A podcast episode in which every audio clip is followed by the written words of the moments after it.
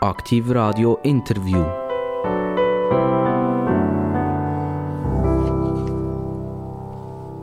Herzlich willkommen bei Aktiv Radio. Aktiv Radio Interview, Aktiv Radio Gespräch. Aktiv Radio ein Gespräch, das immer mit ein bisschen Humor äh, gespissen ist. Äh, es darf nicht nur interviewt werden von meiner Seite, manchmal dreht es auch um. Äh, sehr ungern selbstverständlich, aber ich kann mich eben nicht immer dagegen wehren. Ich darf heute am Mikrofon live begrüßen jemanden, der Hans heißt. Also er heißt nicht Hans Müller, das wäre natürlich dann fast eine Katastrophe. Ich weiß zwar gar nicht, wie viel Hans Müller das es gibt in der Schweiz. Wahrscheinlich einige. Er heißt Hans zum Vornamen. Er hat aber einen Nachnamen, der nicht so geläufig ist. Also der Hans, den kann man differenzieren von den anderen Hans. Er heißt Hans Egloff. Er ist 1959 auf die Welt gekommen und er, er repräsentiert den Schweizerischen Hauseigentümerverband. Und der Hauseigentümerverband, der ist ja sehr, sehr, sehr intensiv im Gespräch, immer wieder. Es geht um Katasterwert, es geht um Energiegeschichten. Es geht darum, ist ein Hauseigentümer irgendwie, wie wir sagen, ein Erzkapitalist, ja? Oder ist er das nicht? Oder hat er elend lang gespart und hat sich dann endlich, ich sage jetzt mal, sein Häuschen können kaufen Also all das möchten wir gerne ein bisschen äh, näher betrachten, zusammen mit dem Hans Egloff. Und ich begrüße ihn ganz herzlich. Grüezi miteinander, grüezi Herr Sauser. Ich freue mich auf das Gespräch mit Ihnen. Herr Egloff, Sie sind nicht immer so richtig umgeschwirrt für die Häusle und für die Häuslebauer und für die Hauseigentümer und für die Wohnungseigentümer, sondern Sie haben mal eine Matur gemacht und nach der Matur haben Sie sich entschieden, Lehrer zu werden. Und ein Lehrer, den stelle ich mir eigentlich nicht so vor, dass er umschwirrt in der ganzen Schweiz und immer allen beibringen wie dass eigentlich die Häuslebauer funktionieren und die Politik das auch beibringen sondern den stelle ich mir eher vor, also im Schulzimmer, am Morgen den blauen Schurz anlegen und nachher in Ruhe den Tag angehen. Es ist ein Spass, selbstverständlich. Wie war das für Sie, gewesen, wo Sie Primarlehrer waren?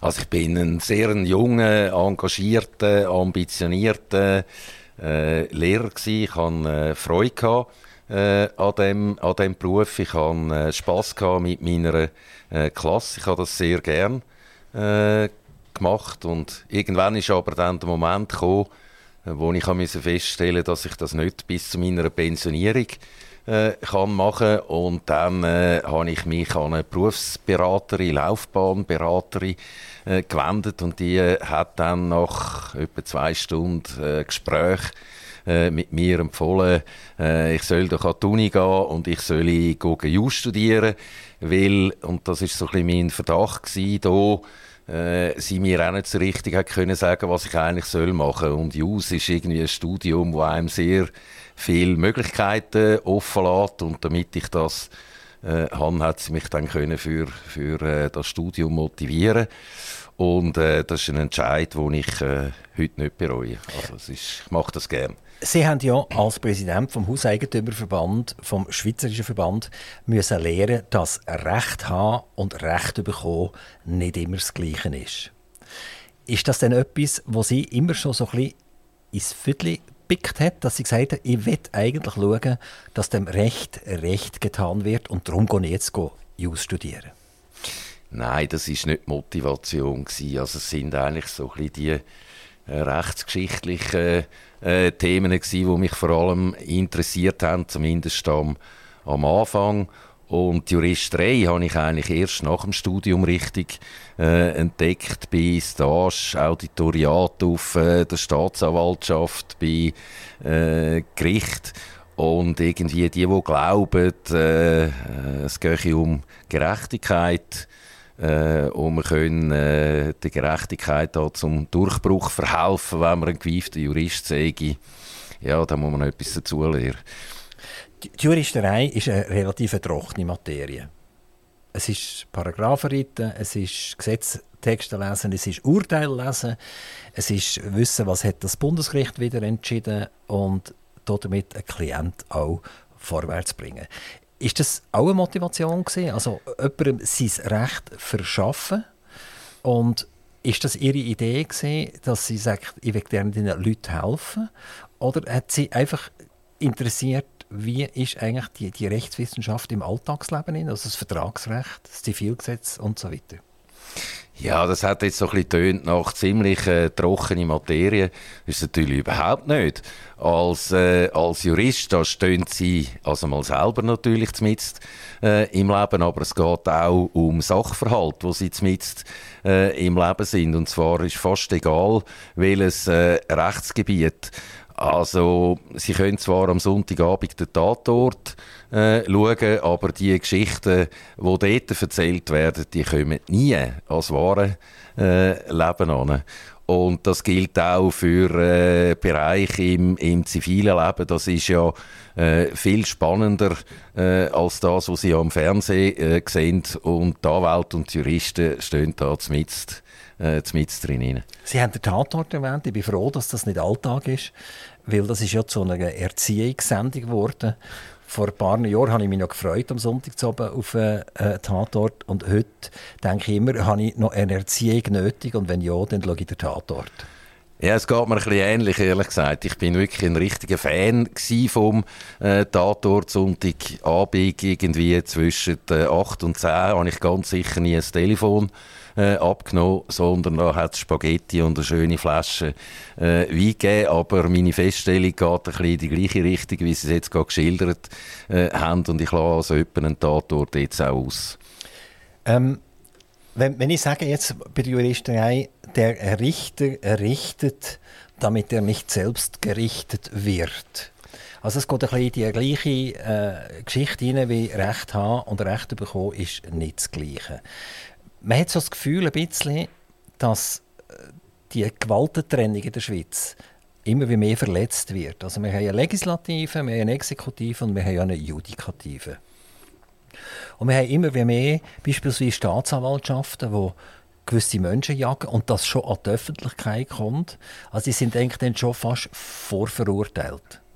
Und nachher kommt das tatsächlich noch an ein Amtsgericht, also an ein unterstes Gericht, ein Bezirksgericht, oder? So, so ähnlich. Und der hat nachher wahnsinnige Schwierigkeiten, wenn das, wenn das in der Presse schon breit trampelt ist worden, eigentlich gegen die herrschende Meinung nachher anzugehen.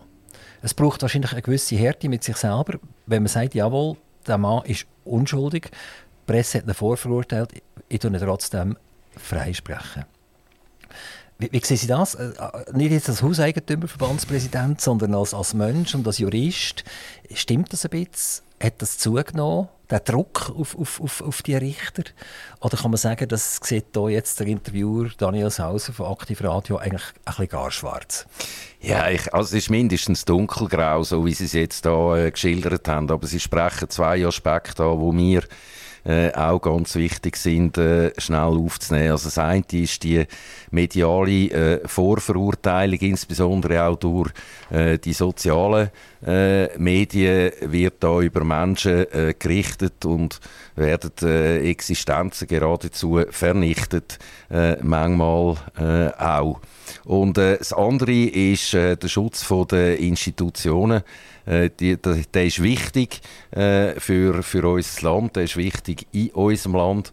Und äh, ja, äh, ich erkenne manchmal auch, dass wir da so ein bisschen äh, gegenseitig im Gärtchen angucken, umeinander pfuschen.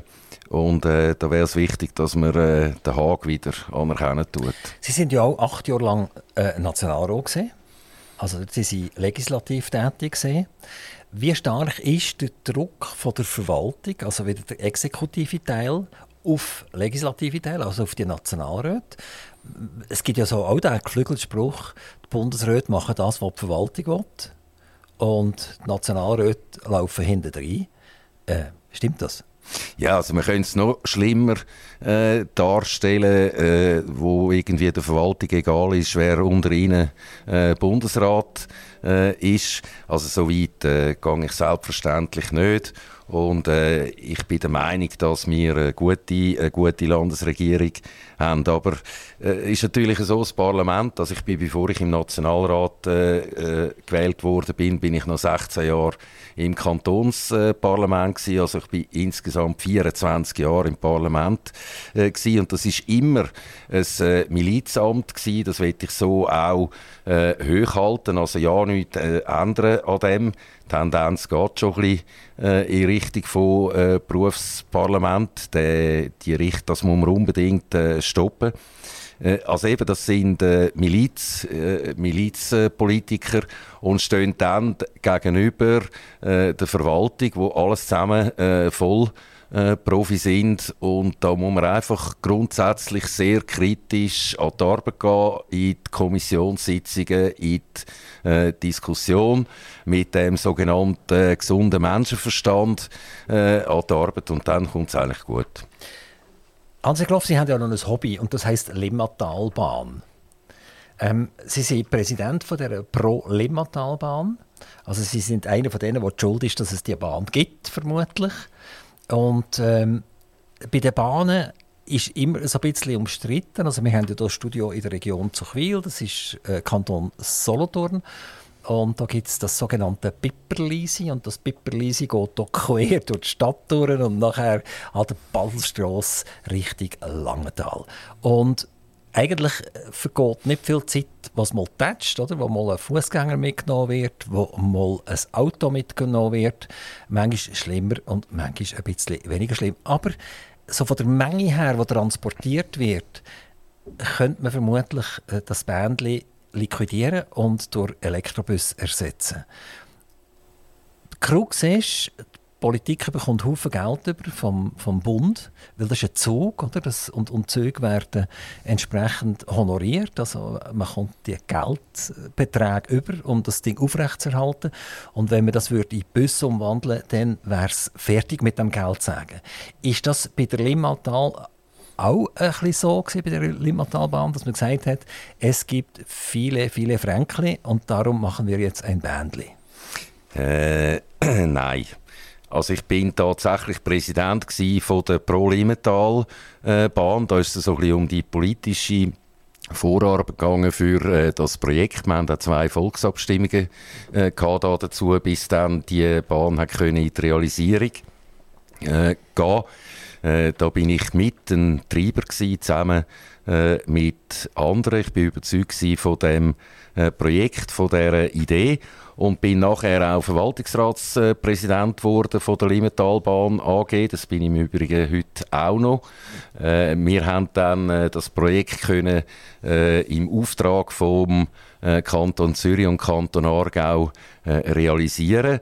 Wir haben termingerecht, also zeitgerecht das Projekt können zum Abschluss bringen, ohne einen äh, größeren Unfall. Äh, und bei den Projektkosten sind wir 20% unter Budget äh, geblieben. Also Was man kann, das Ding kostet? Also wir haben 770 Millionen hätten wir äh, zur äh, Verfügung gehabt und sind am Schluss äh, rund 600 Millionen gewesen, die wir tatsächlich gebraucht haben. Die Bahn funktioniert jetzt tiptop. Seit dem äh, letzten Jahr ist die am am Laufen. Das Passagieraufkommen ist deutlich höher, als wir am Anfang gedacht haben, äh, werde es sein. Wir überlegen uns jetzt bereits, den Takt äh, zu verkürzen, damit wir noch mehr Passagiere können, äh, befördern können. Und dann zu der Frage der Bus. Die Diskussion haben wir bei uns auch geführt. Eine Stadtbahn hat deutlich höhere Kapazitäten, die sie kann äh, bedienen, als das bei Bus äh, der Fall ist. Also wenn Sie jemanden suchen, der bei Ihnen die Bahn äh, auf Vordermann bringt, dann schaue ich das gerne mal an. Ja, also wir legen jetzt gerade ein zweites Gleis über die sogenannte Baselstrasse. Das wird jetzt den meisten Zuhörern nichts sagen, aber äh, das wird noch lustig werden, oder? Wenn wir nachher alle hinter dem Bändchen her schleichen. Also wir warten es jetzt ab, aber äh, es ist vielleicht ein anders, ob das äh, der Grossraum Zürich ist, wo man eine Bahn baut, wo man, wo man doch ein Millionen Zürich hat, wo man muss transportieren oder ob wir hier im Grossraum von einem eher kleineren Umfeld ist wie, wie Solothurn. Aber es ist natürlich ein, ein riesen Treiber für äh, die Region Limmental. Also das heisst ja, Limmentalbahn bedient äh, das zürcherische Limmental, das aargauische äh, Limmental, sollte der einst dann auch mal äh, verlängert werden, wieder bis auf Baden. Es hat ja dort schon mal so eine Bahn äh, gegeben, die Spanische Brötlibahn. Das ist jetzt aber äh, die ganz sehr viel modernere äh, Variante. Und äh, also man hat einfach rundum gemerkt, dass die Bahn auch ein Treiber ist. Also die Leute wollen jetzt äh, noch mehr dorthin wohnen, wollen noch mehr dorthin arbeiten. Und äh, gerade für Regionen, wo so ein strukturschwächer äh, sind, kann so eine Bahn ein super Treiber sein. Darum nochmal mein Angebot, ich komme gerne bei Ihnen die Bahn ausbauen. Ich, ich, ich habe leider absolut keine Kompetenz, jetzt Ihnen das zuzusagen. Gloff. Also, aber die Idee tönt nicht schlecht. Die Idee tönt nicht schlecht. Ähm, jetzt gehen wir ganz zu einem anderen Thema. Ähm, als Jurist sind Sie natürlich immer so ein bisschen mit dem, mit dem Recht in Verbindung. Und der Hauseigentümerverband, der hat wenn wir sagen, indirekt hat sehr viel mit Recht zu tun. Also, ich habe das in der Einleitung gesehen, gesagt, man, man knapselt so im, am Hauseigentümer umeinander. Oder? Also, ähm, man hat manchmal das Gefühl, der Hauseigentümer ist eben ein Kapitalist. Also das ist er ja vielleicht tatsächlich. Und er, aber ein unsympathischer Kapitalist, also da muss man im Prinzip schauen, dass man ihn schröpft. Und die Diskussionen kommen immer und immer und immer wieder auf. Jetzt, wenn ich auch noch mal schnell in Kanton Solothurn darf abschweifen, es geht im Kanton Solothurn darum, die Katastersituation zu verändern. Man sagt im Kanton Solothurn, die Kataster sind zu tief, man hat das eidgenössische Gesetz und die Kataster entsprechen nicht dem eidgenössischen Gesetz. Umgekehrt ist es so, dass wir natürlich nicht unbedingt sind, sehr gut bettet sind in der steuerlichen Situation. Also der Kanton Solothurn hat relativ hohe Steuern. Und man hat dann damals der Regierung gesagt, okay, wenn ihr die Katasterwerte erhöhen wollt, dann muss das neutral sein. Und die Regierung hat relativ lange Zeit gehabt, aufzuzeigen, wie die Neutralität würde funktionieren. Also wenn jetzt dort sagen wir 50 Millionen mehr reinkommen und wie können wir die 50 Millionen wieder zurück zu den Hauseigentümern, indem sie irgendetwas dürfen machen. Ähm, und das ist, das ist nicht der Fall. Also in, in, insofern hat man auch dort über so Gesetzesvorlagen, wo, wo sehr schwammig sind. Also man sagt, es ist so, das kommt dann schon irgendwie zurück, aber effektiv ehrlich und redlich ist man nicht. Ähm, da passiert ja das Gleiche auf der Energiegesetzebene. Hat man auch so schwammige Artikel und das ist natürlich dann das Tummelfeld für einen Jurist. Oder? Der Jurist muss eigentlich sagen, warum haben wir es immer zu tun mit Vorlagen, die nicht wirklich wenn wir sagen, der klare Wein schenken. Also der Bürger, der darüber abstimmt, weiß ganz genau, über was er abstimmt. Ich komme hier der Jurist einfach schon, schon zur Geltung, oder? Ja, auf jeden Fall. Also äh, Haus- und Grundeigentum hat äh, viel zu tun mit, mit Recht, auch mit Rechten, wenn man es äh, so will sagen. Also es geht um verfassungsmäßige äh, Rechte, es geht ums Eigentum, um Schutz vom Eigentum um äh, Privateigentum äh, und all das, was äh, da äh, drumherum drüllt. Und wenn Sie ansprechen, die Besteuerung vom äh, Hauseigentum steht für mich im Vordergrund äh, die Frage von der Besteuerung vom Eigenheim. Und da haben wir äh, zwei Steuern, die die Hauseigentümer ja für Strich äh, plagen. Das allererste Mal die Besteuerung äh, durch den äh, Eigenmietwert äh, total ungerechte Steuer, die früher eingeführt worden ist als äh, Kriegssteuer, eigentlich äh, zeitlich begrenzt nur vorgesehen war. Und äh, der Fiskus hat dann aber gemerkt, dass das äh, doch erkleckliche Erträge sind, die da sprudeln und darum äh, zahlen wir den Eigenmietwert heute noch. Und seit Jahren und Jahrzehnten versuchen wir, versucht der Hauseigentümerverband, die ungerechte Steuer äh, endlich abzuschaffen. Was Sie angesprochen haben im äh, Kanton Solothurn mit der äh, Anpassung von der Katasterwert, das ist ein Thema, das es in anderen Kantonen ähnlich oder genau äh, gleich gibt, als das Festlegen von der äh, Vermögenssteuerwert bei den, oder Vermögenswert bei den äh, Liegenschaften. Ja, und da muss ich jetzt einfach sagen, oder, wenn man die äh, anpassen tut, dann führt das zu neuen Ungerechtigkeiten. Ich rede vor allem auch wieder vom Eigenheimbesitzer. Oder? Sie haben am äh, Tag X haben sie ihr äh, Einfamilienhäuschen, ihr Reiheneinfamilienhaus, ihre Wohnung, wo sie äh, gespart haben, wo sie lang verzichtet haben, bis sie das haben, äh, können kaufen. Und sie haben damit selbstverantwortlich Altersvorsorge betrieben. Und jetzt kommt der Staat und sagt, eben am Tag X ist es noch äh, 500'000 Franken wert gewesen und jetzt am Tag X plus 10 ist es plötzlich 600'000 oder 700'000 Franken wert. Aber es sind eigentlich immer noch genau die gleichen äh, vier Wände, wie sie es vorher äh, haben. Die vier Wände, wo äh, ihres Heim ist, ihres äh, die Heim, wo ihnen Sicherheit äh, bieten tut. Und da ist es meiner Meinung nach nicht angezeigt, äh, die Eigentümer, eben die Eigenheimbesitzer ständig äh, zu schröpfen. Oder der Staat kommt ja sein Geld über, wenn es dann tatsächlich realisiert wird. Also wenn ich jetzt das Haus gekauft habe für 500'000 Franken und ich kann es äh, zwölf Jahre später für eine Million verkaufen, dann habe ich zwar eine gewisse äh, Zeitwertentschädigung, aber ich zahle trotzdem relativ einen grossen äh, Steuer, Steueranteil. Grundstückgewinnsteuer heisst das, also, genau. genau. Und, und damit kommt der Staat ja seine Beteiligung eigentlich über.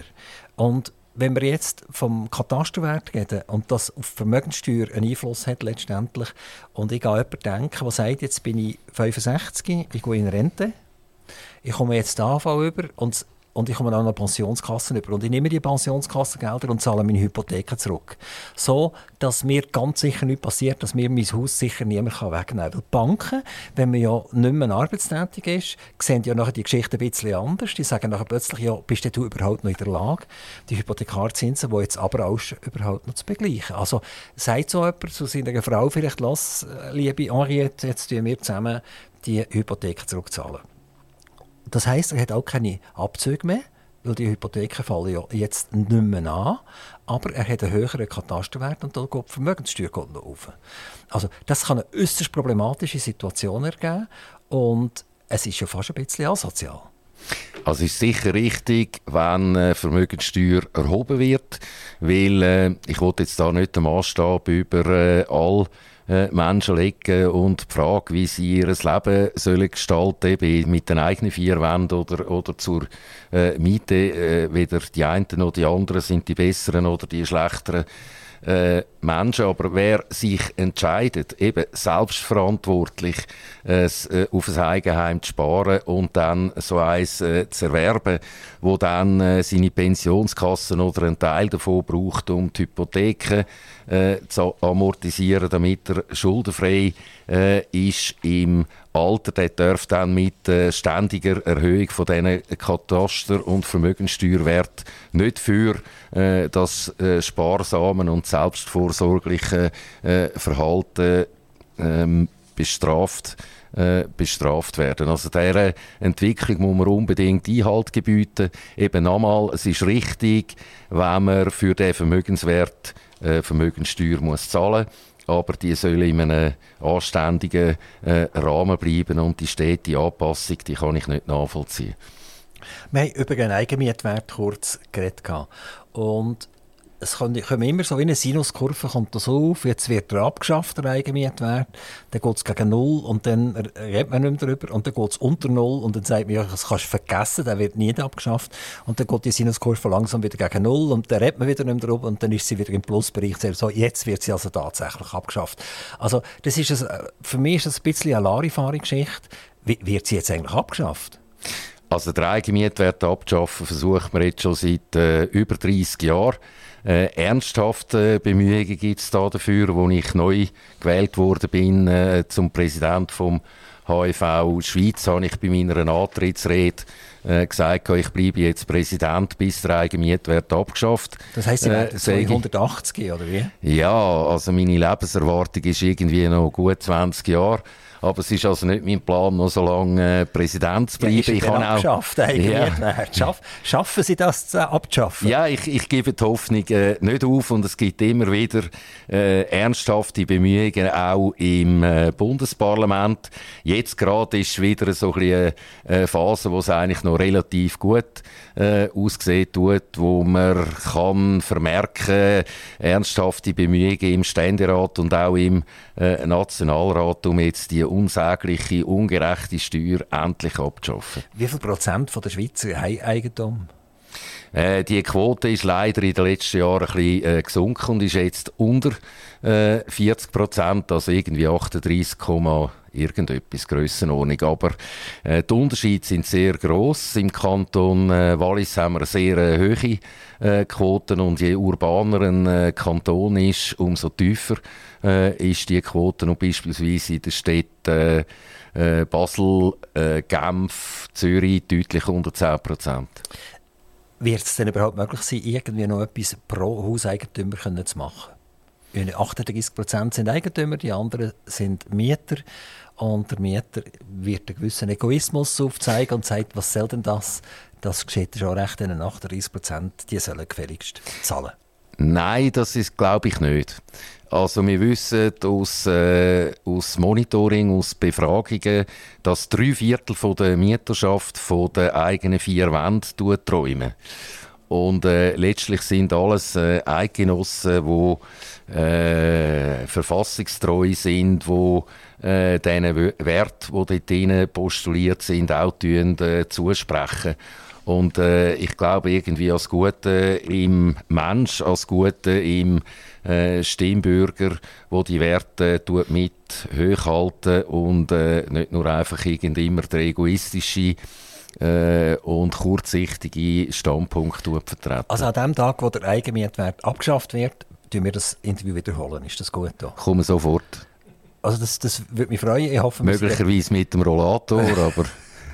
ich hoffe, wir sind beide noch im Prinzip im Strumpf. Ähm, der Hauseigentümerverband an und für sich ist in letzter Zeit ein bisschen, wenn wir sagen, umstritten gewesen. Das geht ein bisschen in die gleiche Richtung. Oder? Ich sage, 38% sind Hauseigentümer, der Rest sind Mieter. Und wenn man sieht, was die Medien mit ihnen gemacht haben, dann ist das nicht immer wahnsinnig nett in letzter Zeit. Man hat beispielsweise gesagt, was äh, auf die Abstimmung gekommen ist um äh, die Energiegeschichten, dass sie viel zu nahe an der SVP sind. Sie selber sind SVP-Mitglied. Sie sind schon bei der jungen SVP mit dabei gewesen. Also sie sind ein SVP-Urgestein. Und man sagt ihnen, Herr Egloff, Sie haben jetzt eigentlich den Hauseigentümerverband zu einem Wurmfortsatz von der SVP, von der Schweizerischen Volkspartei, äh, gemacht. Und das finden wir überhaupt nicht lustig. Das hat dazu geführt, dass beispielsweise der Herr Nationalrat Noser oder Ständerat, ist er Ständerat, glaube ich, ist er Ständerat, ja. Entschuldigung, genau, Ständerat, gesagt hat, lieber Hans, du kannst mich filmen, du siehst mich nur noch von hinten. Und er ist tatsächlich mit einer grossen Präsenz in den Medien gegangen und hat den Hauseigentümerverband verloren. Wenn man Ihnen jetzt sagt, Sie haben den, den Hauseigentümerverband in eine Richtung gebracht, die undemokratisch ist, was sagen Sie dazu? Also es gibt tatsächlich das mediale Gewitter, äh, was Sie da äh, erwähnt haben, wo selbstverständlich nicht so wahnsinnig angenehm äh, ist. Am meisten tüpft eigentlich äh, meine Frau. Äh, das, das äh, Gewitter.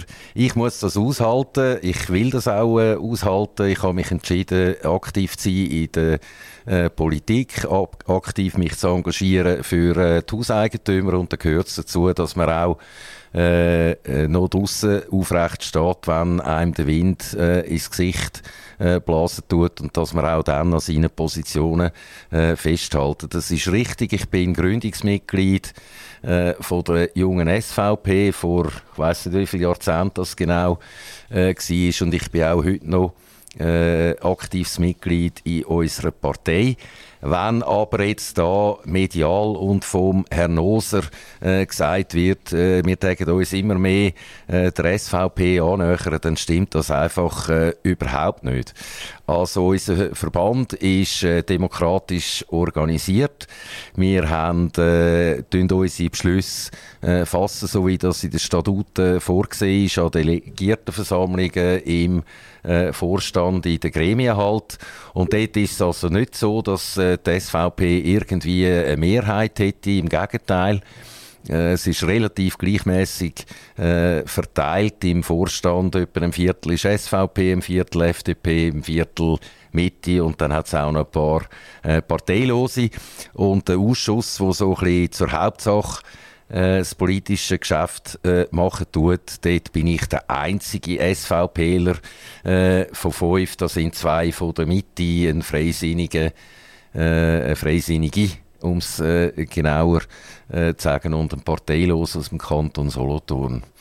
Äh, also, man, man kann ja eigentlich sagen, ein Gewitter ist ja gar nicht so schlecht. Also wenn man sieht, dass es immer wie heißere Sommer gibt mit wenig Wasser, ist man ja noch froh, wenn es zwischendurch mal richtig regnet, oder? Ja, selbstverständlich ist dann äh, der Regen und es, äh, Gewitter gut, aber ich bleibe jetzt äh, äh, bei dem Gewitter, das ich da äh, quasi haben müssen das ist gar nicht so schlecht für uns. Es hat uns und mir auch Gelegenheit gegeben, in der Öffentlichkeit unsere Position äh, darzulegen. Oftmals hat man zwar wieder von der Verpackung geredet und eben da das Theater mit dem Herrn Noser und hat äh, gar nicht mehr über Inhalt äh, geredet und trotzdem gibt es eben äh, Gelegenheit mal äh, inhaltlich auch etwas zu sagen. Es gibt die Möglichkeit zu sagen, es gibt einen Hauseigentümerverband, wo sich politisch engagieren tut, wo sich einsetzen tut für äh, das Eigentum, für äh, das Hauseigentum, ein Verband, wo seinen Mitgliedern gute Dienstleistungen anbieten tut. Und es ist noch interessant, dass immer dann, wenn wir politisch aktiv sind und Themen äh, sagt das jetzt zu Energiefragen, Klima, äh, CO2 und, und, und, äh, wenn Themen kontrovers äh, diskutiert werden und wir da mit dabei sind, dann ist es also, auch wenn jetzt der Herr Noser austreten ist, per Saldo, ist die Mitgliederzahl gewachsen bei unserem Verband und zwar deutlich. Man könnte ja fast sagen, der Herr Noser ist ja der Undemokrat, oder? Sie haben jetzt erklärt, dass Sie eigentlich demokratisch legitimiert sind beim Hauseigentümerverband, eigentlich relativ breit politisch auch abgestützt. Und er tut nachher mit einem grossen Medienecho eigentlich seinen Rücktritt erklären. Er hätte ja das ganz im Stillen können machen weil er sagt, ich bin eigentlich in anderer Meinung und der Hauseigentümerverband ist nicht mein Verband. Das ist ja wie ein Rotary-Club oder so etwas, wo man auch sagen kann, ich, ich trete jetzt aus, weil der Seite ein bisschen, sich ein bisschen anders entwickelt, als ich das gedacht habe. Aber nein, er hat es gebraucht, um die Medien hinter sich zu haben und die haben das auch mit äh, Wonne aufgenommen. Ist das eigentlich generell ein etwas Unangenehmes, wenn man Medien A gegen sich hat und B, wenn, wenn die Hunde alle in die gleiche Richtung bellen? Ja, also eben der mit, in die gleiche Richtung bellen, das ist das Problem, oder? Und wenn die Medien alle miteinander äh, das gleiche Lied äh, singen, dann äh, komme ich eher Mühe über. Also ich, ich, äh, schätze es sehr, wenn äh, Medien sich kritisch mit Themen auseinandersetzen tun und zwar auch kritisch mit Standpunkten, die ich äh, einnehme. Es muss nicht äh, einfach sein, dass, dass dann mein Lied quasi äh, gesungen wird. Und der Herr Noser hat das natürlich super gemacht. Ich bedauere, dass er aus dem Verband austreten ist. Ich kann es nicht so richtig äh, nachvollziehen, äh, dass er das gemacht hat, nachdem er Jahre, äh, Jahrzehnte dabei war, bei seinen Wahlen immer äh, unterstützt worden ist und jetzt am Schluss von seiner Karriere äh, auch so ein bisschen, um medial die nötige, die nötige Aufmerksamkeit vielleicht überzukommen und seine äh, Themen einmal per Feuerwerk da äh, zu lancieren. Also ich finde es schade, dass er das gemacht hat, aber heute äh, ist es offenbar so, dass man äh, einfach alles macht oder fast alles macht, um Aufmerksamkeit überzukommen. Ich würde gerne das Thema Energie mit Ihnen noch kurz streifen. Das ist ja sehr etwas Unangenehmes. Das trifft Hauseigentümer genauso, wie es die Mieter trifft. Es trifft alle. Und das ist ein Tourthema hier bei Aktiv Radio, dass wir Exponenten eigentlich immer befragen in die, in die Energiesituation hinein, vor allem in die preisliche Energiesituation hinein. Ähm, ich, selber habe gegen regionale Gasbetreiber ein Verfahren geführt, weil ich gesagt habe, du bist ein Kriegsgewündler, das geht schon gar nicht. Oder? Ich habe Hochbogen verloren. Ähm, wir haben vor kurzem dürfen der André Dose am Mikrofon begrüßen. Man kennt ihn als ehemaliger Swissair-Pilot äh, und nachher äh, Crossair-Manager und Pilot und dann Swiss-Manager und Pilot. Ähm, er ist dann übergegangen und hat das Medien gewechselt, er hat das Flugzeug verloren, einmal im beruflichen Bereich und hat sich um Gas gekümmert. Er ist jetzt seit weit über zehn Jahren ist er in diesem Gasmedien drin und er hat hier am Mikrofon uns ganz klar gesagt, es ist nicht Gas Mittelland zum Beispiel oder Gas Schweiz, was das Problem ist, sondern das Problem sind die regionalen Verteiler. Ähm, und das betrifft alle, oder? ob jetzt das hier Energie 63, 65 oder wie das ist in Zürich das betrifft uns hier mit der Regioenergie, es betrifft eigentlich alle. Und wenn ich die Kurve, die Energiekurven anschaue, oder, dann ist das Gas 85 bis 90 Prozent billiger heute, als es war im August, September 2022. Und trotzdem zahlen wir immer noch die Höchstpreise im Bereich Gas, äh, was für mich absolut verwerflich ist. Oder? Und man kommt keine Transparenz über und nichts. Jetzt, wenn wir, wenn wir das anschauen, die Energietreiber, das sind, das sind Inflationstreiber und die Inflationstreiber machen eine Baudürung. Der Baustahl wird durch das viel teurer, weil die brauchen sehr viel Energie, um den Stahl herzustellen.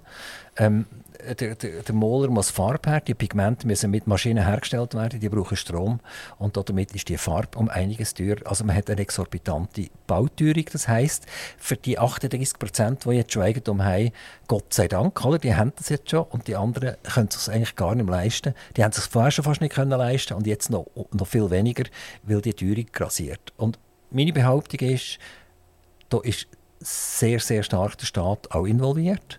Weil die Energiebetreiber, die gehören ja alle den staatlichen Organisationen. Also haben wir wirklich ein Unding und Politik müsste doch hier einschreiten, dass sie sagt, es langt jetzt, es ist jetzt gut. Oder? Wir sind Inflationstreiber und wir müssen jetzt probieren, dem entgegenzuwirken. Gut, die Auslegeordnung, die Sie da gemacht haben, die betrifft natürlich nicht nur äh, Hauseigentümer oder solche, die es gerne werden sondern äh, da auch die, die sie jetzt schon äh, sind. Also bei Energiethemen sind wir äh, ganz vorne, äh, ganz vorne mit, äh, mit dabei.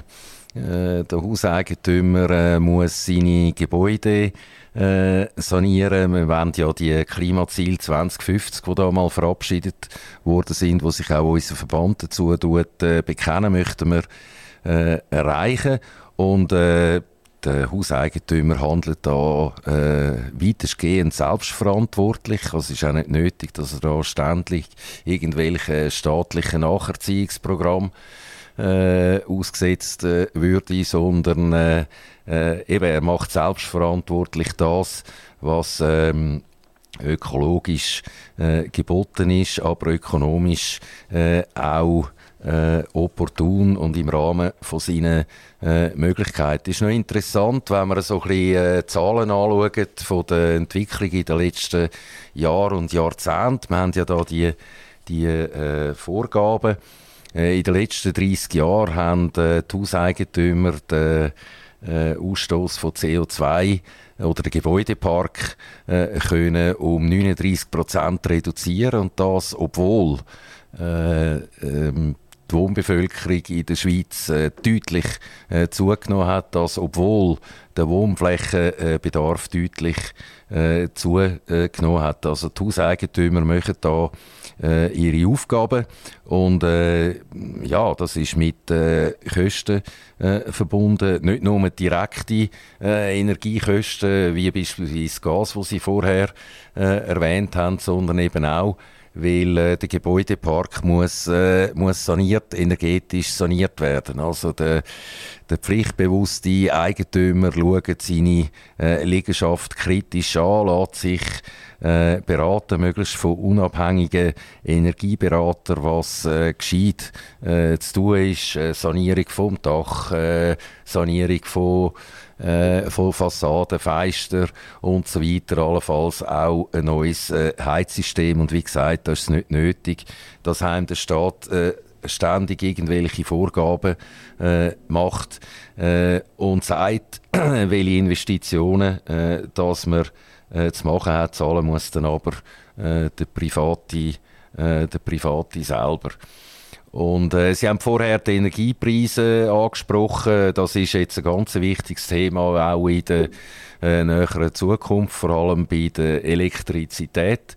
Äh, wird Politik ein gutes Augenmerk müssen darauf haben. Erstens, dass äh, unser Land ausreichend äh, versorgt wird durch Elektrizität. Schnell in Klammern bemerkt, drei Viertel äh, beziehen wir aus dem Ausland. Oder? Man meint immer, äh, mit unseren Staumauern und was wir äh, mit der Wasserkraft und so weiter haben, äh, wir, wir sehr viel Energie äh, produzieren. Es mag ein Stück weit stimmen, aber wie gesagt, drei Viertel kommt äh, aus dem Ausland. Elektrizität das, das aus Braunkohle von Deutschland. Das müssen Sie mir jetzt noch erklären. Also, genau, also Deutschland produziert ja 40 Prozent vom Strom mit Kohle. Ja. Das ist definitiv so. Aber drei Viertel beziehen wir im Ausland. Also im, im Sommer mal sicher nicht, oder? Also im Sommer haben wir ja genug Strom in der Schweiz. Ja, da beziehen also, wir gar ja. nicht aus dem Ausland, oder? In dieser Zeit. Ja, also im Sommer ist es deutlich weniger natürlich als im Winter. Im Winter haben wir jetzt einfach wegen der Zunahme von der Elektromobilität und auch mit diesen äh, neuen Heizsystemen deutlich höheren äh, Stromverbrauch, den wir eben selber nicht können decken können. Also, ja, das ist schon klar. Aber ist das mit den drei Viertel, ist das fundiert? Also es, es erstaunt mich jetzt sehr, die Zahl, oder? Ja, das ist, sind drei Viertel. Drei Viertel kommt aus dem Ausland. Französischen Atomstrom, deutschen Kohlenstrom. Okay, also ich bin gerade schockiert ein bisschen. Also das das tut ich, mir leid. Das habe ich so noch, noch nicht gemerkt. Ich ja. wir sind schon ein bisschen, im Winter sind wir ein bisschen vom Ausland abhängig, aber nie in, in, in, in dieser Grössenordnung. Ähm, wenn wir jetzt weitergehen, eben zur Energie und zum Markt. Wenn ich ja ein saniertes Haus kann mieten kann, wenn ich jetzt eigentlich der Meinung bin, ich will energetisch äh, sauber leben, dann kann ich ja ein Haus mieten oder eine Wohnung mieten, die saniert ist, wo Sonderkollektoren hat, wo Batterien hat, wo dämmt ist etc. Und, und, und, und der andere, was gleich ist, der mietet halt ein etwas anderes. Aber der, der saniert hat, kann ja auch die höheren Preise verlangen als der andere. Aber dafür haben wir eine langsame, smoothie Integration von diesen Massnahmen und nicht eine Hauruck-Massnahme. Das ist, glaube ich, das Hauptproblem, das Sie, was Sie anbringen. Sie sagen 2050, das ist klar, wollen wir das erzielen. Wir sind ja nicht dagegen, aber wir sind gegen die absoluten, totalen Hauruck-Aktionen die dazu führen, dass nachher eine Aufständerung von der Photovoltaik einfach dreimal mehr kostet, weil alle gleichzeitig eine Aufständerung wollen. Oder, oder, oder die Module kosten auch äh, dreimal mehr. Und äh, die Arbeiter gibt es gar nicht genug, die in der Lage sind, äh, die, die Wechsel- und Gleichrichter zu installieren, die Batterien zu installieren, die Elektronik zu installieren. Auf den Dächern rumkraxeln äh, gibt es gar nicht genug. Also haben wir auch dort eine horrende Teuerung drin, eine sinnlose, blödsinnige Teuerung. Und wenn wir das ein bisschen würde abschwächen und nicht alle gleichzeitig Ruck machen, dann würden die Preise auch nicht dermaßen verrückt spielen. Also noch eine Frage ist, ist es richtig, Sie sind eigentlich nicht gegen die Energie sparen und gegen die Energieziele, sondern Sie sind gegen die gesetzlichen Hauruckübungen? Genau so ist es. Also nochmal, unser Verband, ich bekenne mich zu diesen Klimazielen äh, 2050, wo man da äh, verabschiedet hat, aber äh, man braucht da nicht den staatlichen äh, Zwang äh, dafür, sondern da kann der Hauseigentümer, kann der Bürger selbstverantwortlich das zum äh, richtigen Zeitpunkt machen, wo eben zu seinem äh, Setting, zu seiner äh, Situation auch äh, passen tut. Oder? Und wenn man da die staatlichen Förderprogramme dann noch lobend erwähnt, neben dem staatlichen Zwang, wo man will äh, installieren, dann muss ich ehrlicherweise sagen, habe ich gerade nochmal äh, Mühe. Also irgendwo ist dann das so etwas wie eine Subventionitis. Und dann ist aber die Frage, wer das genau subventioniert wird, oder? All das Geld, das da vom Bund, von den Kantonen äh, zur Verfügung gestellt wird, das ist ja nicht Geld, das irgendwie bei der Frau Bundesrätin äh, Keller-Sutter im Keller unten einfach fortlaufend gedruckt wird, sondern das sind äh, Steuergelder, die auch äh, wir gezahlt haben. Das ist eigentlich nichts anderes als eine Umverteilungsübung und die Universität Luzern hat mal im Rahmen äh, von einer Betrachtung festgestellt, dass die Förderprogramme weitestgehend zu sogenannten Mitnahmeeffekt führen. Also dass äh, äh, dann, wenn die Investition tätigt wird, holt man einfach gerne das Geld aus dem Fördertöpfchen ab, aber die Investition hat man eigentlich auch ohne das gemacht. Also wichtig wäre und richtig, man würde allenfalls äh, Anreize schaffen und äh, die Fördertöpfe, das ist allenfalls oder zur Hauptsache dann auch eine Subventionierung von der äh, Branche. Wenn man es nämlich ein bisschen beobachtet tut, kann man feststellen, dass immer dann, wenn die Töpfe wieder neu gefüllt worden sind, die Preise entsprechend aufgegangen ähm, aufgegangen sind. Und Sie haben es äh, in der Einleitung zur Thematik gesagt, oder? Wir haben äh, die nötigen Fachkräfte äh, nicht, wir haben äh, das Material nicht, sie haben lange äh, Warte, Wartelisten und da braucht es äh, die führende Hand vom Staat nicht. Etwas noch zu Stadt und Land. In den Städten, wo immer mehr Leute leben, sicher mal Zürich als Lokomotive. Junge Leute gehen weg aus der Peripherie, also jetzt äh, zum Beispiel der Kanton Solothurn, nehmen wir als Beispiel. Junge Leute studieren, sie studieren an der ETH, sie studieren an der Uni Zürich. Es gefällt ihnen dort, sie haben einen guten Freundschaftskreis können aufbauen und sie bleiben eigentlich hängen. Jetzt gibt es einfach schlichtweg dort zu wenig Wohnungen. Und dann geht man aber keine 100 Kilometer weit und dann hat es eigentlich schon genug Wohnungen, oder? Vielleicht nicht die schönsten und die besten und die tollsten, aber es hat genug und sie kosten viel, viel, viel weniger als die in der Stadt Zürich. Und jetzt kommt der Mieterverband mit dem Carlos Omaruga zum Beispiel und sagt, wir brauchen sozialen Wohnungsbau. Das heißt, wir müssen den fördern. Und jetzt ärgert das eigentlich die Leute, die mehr in ländlichen Regionen sind, die zum Beispiel ein, äh, ein Mehrfamilienhaus haben, neun Wohnungen und eine steht seit drei Jahren leer weil sie sie nicht vermieten können. Und dann kommt der Mieterverband, der Schweizerische Mieterverband zum Beispiel, und sagt, wir wollen sozialen Wohnungsbau, also in der Stadt innen sollen die Städte, die Kantone, der Bund, soll den Wohnungsbau fördern. Jetzt sage ich einfach, vielleicht als ländlich orientiert, es ist genug. Schickt die Leute bitte in die Peripherie. Das klingt jetzt so despektierlich. Die Peripherie hat zum Beispiel sehr viel zu bieten, ist wunderschön. Man hört auch mal zwischendurch noch eine Kuhglocken oder etwas und nicht nur ein Tram vorbeifahren. Ähm, wie hören wir auf mit dieser wahnsinnigen Verstädterung? Alle wollen dort in die Zentralen rein und nachher kommt der soziale oder sozialistische Gedanke, jetzt muss man es auch noch denen noch zahlen. Also, damit es kein Missverständnis äh, gibt, es gibt keine Wohnungsnot. Es lebt in der Schweiz niemand unter einer Brücke, außer er will das äh, so.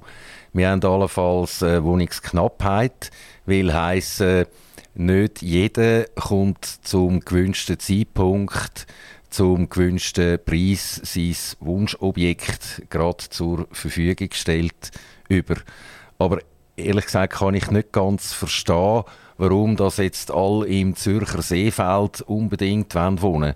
Äh, mag dort äh, attraktiv sein, es mag Aspekte geben, die für äh, das sprechen, aber mit Verlaub, sie haben vom Stadtzentrum Zürich bis an die Peripherie mit dem Tram eine halbe Stunde. Das ist gleich lang, wie sie von Olten auf Zürich haben und ist ein bisschen länger, wie sie von Solothurn auf Zürich haben. Und gerade Solothurn äh, beispielsweise gibt ja super, äh, ist eine super schöne äh, Stadt. Also mir würde es da ehrlich gesagt auch gefallen.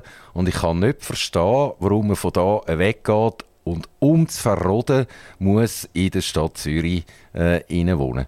Und jetzt kommt, äh, und da habe ich alles Verständnis äh, für die, die das kritisch anschauen tun, jetzt kommt da irgendein der Mieterverband, kommt der Herr äh, Sommaruga und verlangt, dass äh, äh, der soziale Wohnungsbau gefördert wird, dass man Genossenschaften äh, fördert. Also, soweit man Benachteiligten damit helfen tut, bin ich einverstanden. Aber das müsste man, wenn schon, äh, über äh, Subjekthilfe machen. Also wenn eine Familie, wenn ein Haushalt seine Wohnkosten äh, Lebenshaltungskosten selber nicht kann betreiben dann soll man denen, äh, denen selbstverständlich äh, helfen. Sofort äh, dabei. Aber dass man da einfach mit der Gießkanne geht, gucken, äh, günstige äh, Wohnungen äh, bauen an absoluten äh, Toplagen, äh, super äh, Qualität und dann ihren Leuten, sage ich jetzt einmal, äh, zur Verfe äh, Verfügung stellen tut, da bin ich ein äh, vehementer Gegner. Und die, die sie da vorher äh, erwähnt haben, die das kritisch würdigen, die kann ich also super gut verstehen. Es gibt Gesetze auf der eidgenössischen Ebene, also auf Bundesebene, und dann gibt es Gesetze auf der kantonalen Ebene. Und der Kanton Zürich hat im 2021 beispielsweise zu einem neuen Energiegesetz Ja gesagt.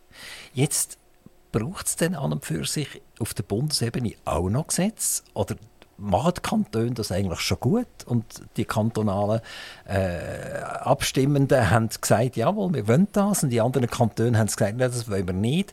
Muss man nachher noch von Bundesebene so ein Käppchen darüber stülpen und noch einmal äh, einen Schutt in die richtige Richtung geben?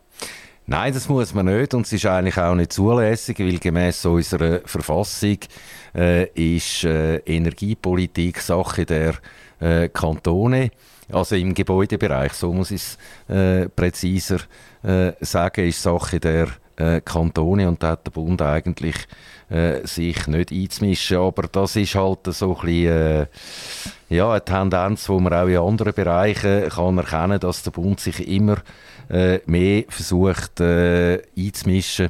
Und ich bin ein Verfechter vom äh, föderalen System.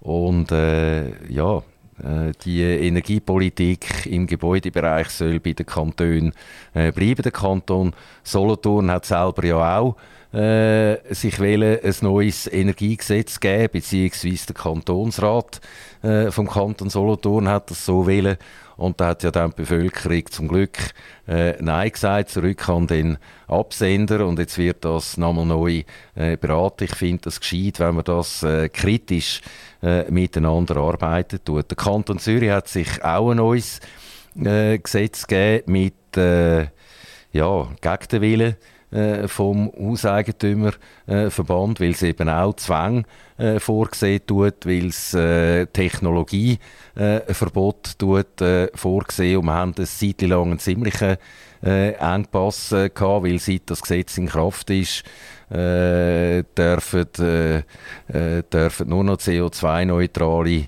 äh, Heizsysteme äh, installiert äh, werden, äh, beziehungsweise fossile Brennstoffe sind, äh, sind verboten. Und ich bin also drauf und dran gewesen, den verzweifelten Hauseigentümer die Handynummer von unserem Baudirektor äh, zu geben, damit sie dort klar gerade direkt hätten können deponieren. Wir haben dann zum Glück einen anderen Weg gefunden. Das ist ja, glaube ich, am Herrn Klarner seine Idee, so ein bisschen Telefonnummern weiterzugeben.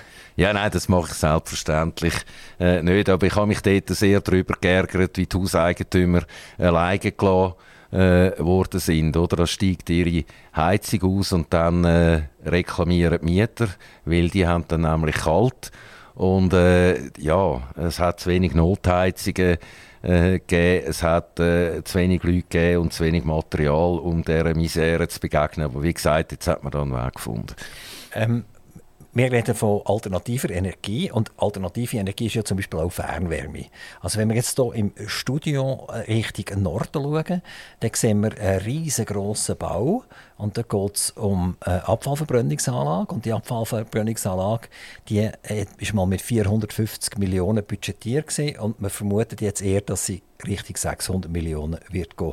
Also kostet aber gleich, gleich viel wie die Limmatalbahn ungefähr. Jetzt ist die Frage, ist das eigentlich CO2-neutral? Die müssen dermaßen viele Fernwärmeleitungen verlegen. Die müssen dermaßen viele Kilowattstunden aufbereiten. Weil, weil die Leute wollen ja nicht früher, nachher im Winter sagen, es ist jetzt kein Abfall um den Weg. Äh, es gibt jetzt leider keine Fernwärme. Also, das Schlimmste, was passieren kann, ist, dass die Leute sehr sparsam sind und wirklich wenig Abfall produzieren.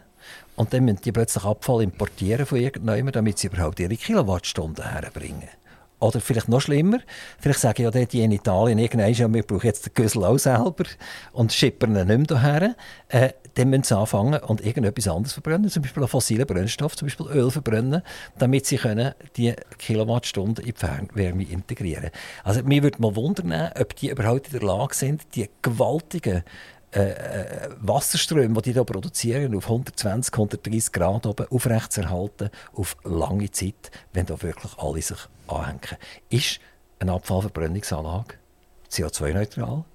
Ist sie umweltfreundlich? Äh, jein. Jein. Oder es ist gescheit, wenn man die Wärme, die dort äh, produziert wird, bei, durch die Abfallverbrennung, wenn man die nutzen tut. Aber äh, man muss einfach ehrlich sein, die Fernheitssysteme ist so ein ähnlich, wie Sie es äh, gesagt haben, äh, die sind, sind nicht ideal. Und vor allem in den Wintermonaten, beziehungsweise wenn es äh, sehr kalt ist, äh, mutieren die an vielen Orten, ich weiß jetzt nicht, wie es bei Ihnen da konkret ist, zu Ölheizungen. Und da muss man einfach dazu, äh, dazu stehen. Wie gesagt, äh, ich will die Fernwärme äh, nicht verteufeln. Äh, man muss die äh, Abwärme nutzen, aber wenn man es einfach nur in den Himmel lobt, ist das auch nicht das Richtige. Gehen wir noch ganz kurz noch mal zur Bauteuerung zurück. Sie haben gesagt, es gibt ganz viele Leute, die eigentlich auch Wohnungseigentum oder, oder Hauseigentum wetten haben. Wir haben aber eine Bauteuerung, wir haben eine Inflation und die Bauteuerung ist aber weit über der Inflation. Also unsere Inflation ist irgendwie 2-3 Prozent in der Schweiz. Und wenn ich aber jetzt einen Plan hatte, wenn ich vor fünf Jahren angefangen habe, mich mit dem Häuschen zu beschäftigen, habe das so rechnen lassen vom Architekt und jetzt fünf Jahre später hätte ich eigentlich das Geld beieinander und äh, habe mit der Bank vor drei Jahren eigentlich das Okay bekommen, aber jetzt möchte ich eigentlich das Okay geben, jetzt verschrecke ich, indem nämlich, ich sage, vielleicht das Haus 30% teurer wird, als es effektiv war. Ähm, Katastrophen, oder? Ja, also die äh, Entwicklung ist nicht äh, erfreulich. Also wenn Sie ein Eigenheim haben, wo in den letzten fünf Jahren äh, der Wert um 30 äh, Prozent gestiegen ist, äh, dann macht, mag das dann Freude machen, wenn Sie es tatsächlich realisieren. Das heißt, wenn Sie es äh, verkaufen, aber wenn Sie drinnen wohnen bleiben, dann haben Sie von dem Wertzuwachs überhaupt nichts, außer allenfalls, dass Ihnen droht, dass einfach Katasterwerte angepasst werden und Sie nachher äh, mehr Steuern müssen zahlen. Aber Ihre Frage ist ja äh, in Richtung von denen gegangen, die äh, sich ein Eigenheim wünschen, die gerne äh, die eigenen vier Wände haben. Die müssen eigentlich zwei äh, Voraussetzungen äh, erfüllen. Sie müssen, äh, also wenn es dann mal das Objekt ihrer Träume gefunden äh, haben, äh, müssen sie 20% äh, Eigenkapital können aufbringen.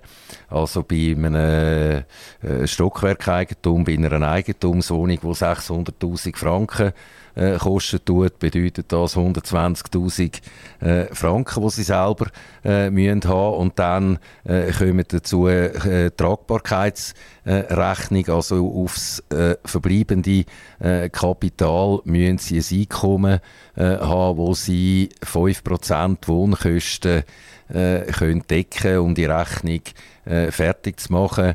Äh, sie haben dann Wohnkosten von ca. 2000 Franken nach Rechnung äh, von der äh, von der Bank und dementsprechend muss äh, das Haushalteinkommen sein. Beide äh, Vorgaben sind gerade für äh, junge äh, Eigenheimsuchende, für junge Familien relativ äh, hohe Hürden. Und wenn man äh, von irgendwelchen Förderprogrammen im genossenschaftlichen und sozialen Wohnungsbau redet, äh, dann könnte man sich vielleicht mal Gedanken machen, inwieweit man auch mal Geld äh, würde aufwerfen äh, für die äh, oder den äh, Traum äh, zu verwirklichen.